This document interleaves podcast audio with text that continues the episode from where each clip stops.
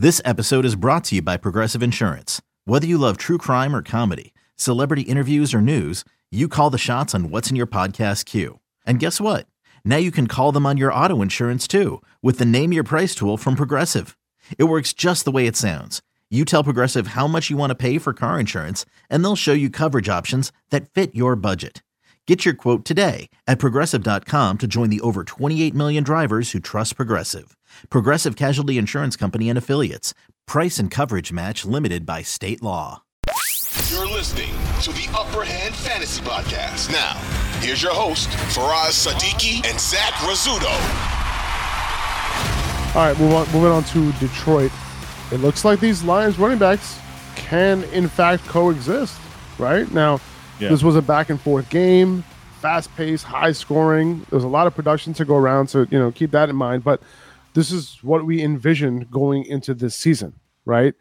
Now, Gibbs had 19 opportunities in a game where Montgomery was healthy, right? He, you know, Gibbs got them down to the one yard line on a play, and he got the goal line carry for the touchdown. And then he got another goal line carry later on. Like, this is awesome, right? Now, Yeah. I still expect Montgomery to get most of that goal line work moving forward, right? But the fact that they're open to giving some of that to Gibbs is like really good for Gibbs, right? Like, both of these guys showing some big playability, right? Look at the usage.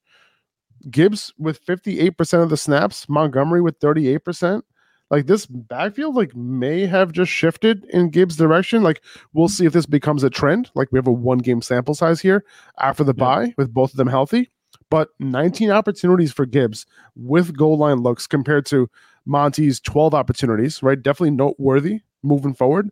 If this continues, let- let's say this exact like let's say this exact workload continues for both these guys, I would say Gibbs is like a high end RB2, borderline RB1, especially when you consider his 64% route participation, right? And then Monty, solid RB2 with upside, right? So that's kind of how, how I'm viewing it right now.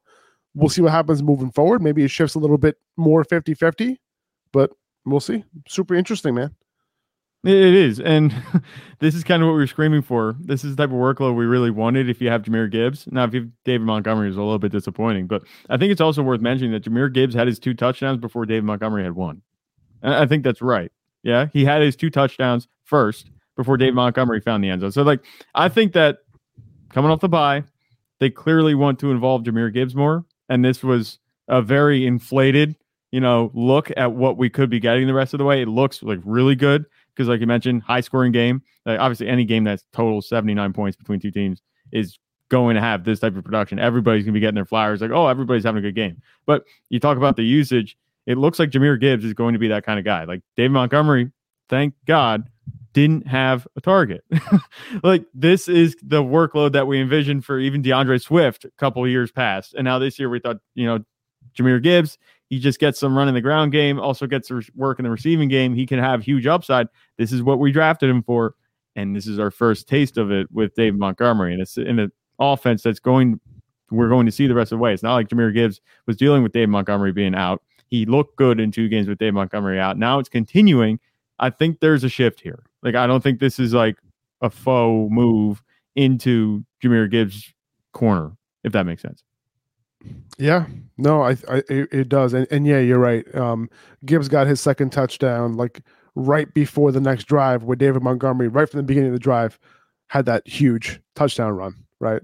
Yeah. Um, both Keenan Allen and Amon-Ra St. Brown, they were, they were going back and forth in this game, right? Like Amon Ra, eight for 156 yards and a touchdown. Keenan Allen went nuts, 11 for 175, and two touchdowns on 14 targets. He was banged up for a part of this game, too, with a shoulder injury. You know, dude was just a monster in this game.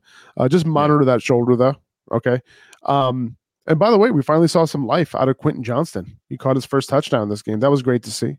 Uh, a lot of points to go around in this one, uh, but it wasn't great to see Jalen Guyton, you know, earn more targets than him. Um, you know, he, you know he'll get there, hopefully.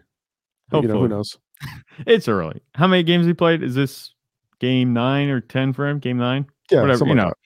He's got plenty of time and he's in an offense where he can come on. So I'm not worried about him long term. Still, you know, it's just like Quentin Johnston. Like, okay, he got his first touchdown. It's going to take him a little, a little while. He's not jumping off the page like Jordan Addison. He's not jumping off the page like other guys that were taken ahead of him or even after him, like Puka Nacua. You know, it's like he's not that instant impact fantasy wide receiver. But I, I, still think that there's opportunity for him moving forward. I'm not worried about him in the long term. It, he'll come on. But Keenan Allen too, like you mentioned, and Amon-Ra St. Brown. It's funny because I think our top three rankings for wide receivers, it was Amon-Ra St. Brown, and then it was Keenan Allen, and then it was CeeDee Lamb. All three of them came through. I think they're going to be the top three receivers, I think, at this point. I had Ja'Marr Chase in my top three. I had Ja'Marr Chase in my top three.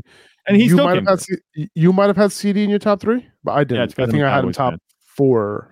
I think it's because I'm a Cowboys fan. That's why. But no, yes, it's because you're it's because you're a good fantasy football analyst and you got it right. I think that's why. Yes, that's and why. Totally not because he's on an absolute heater right now, but yeah, I mean he is. He absolutely is, man. Twenty four hundred Sports is an Audacy company.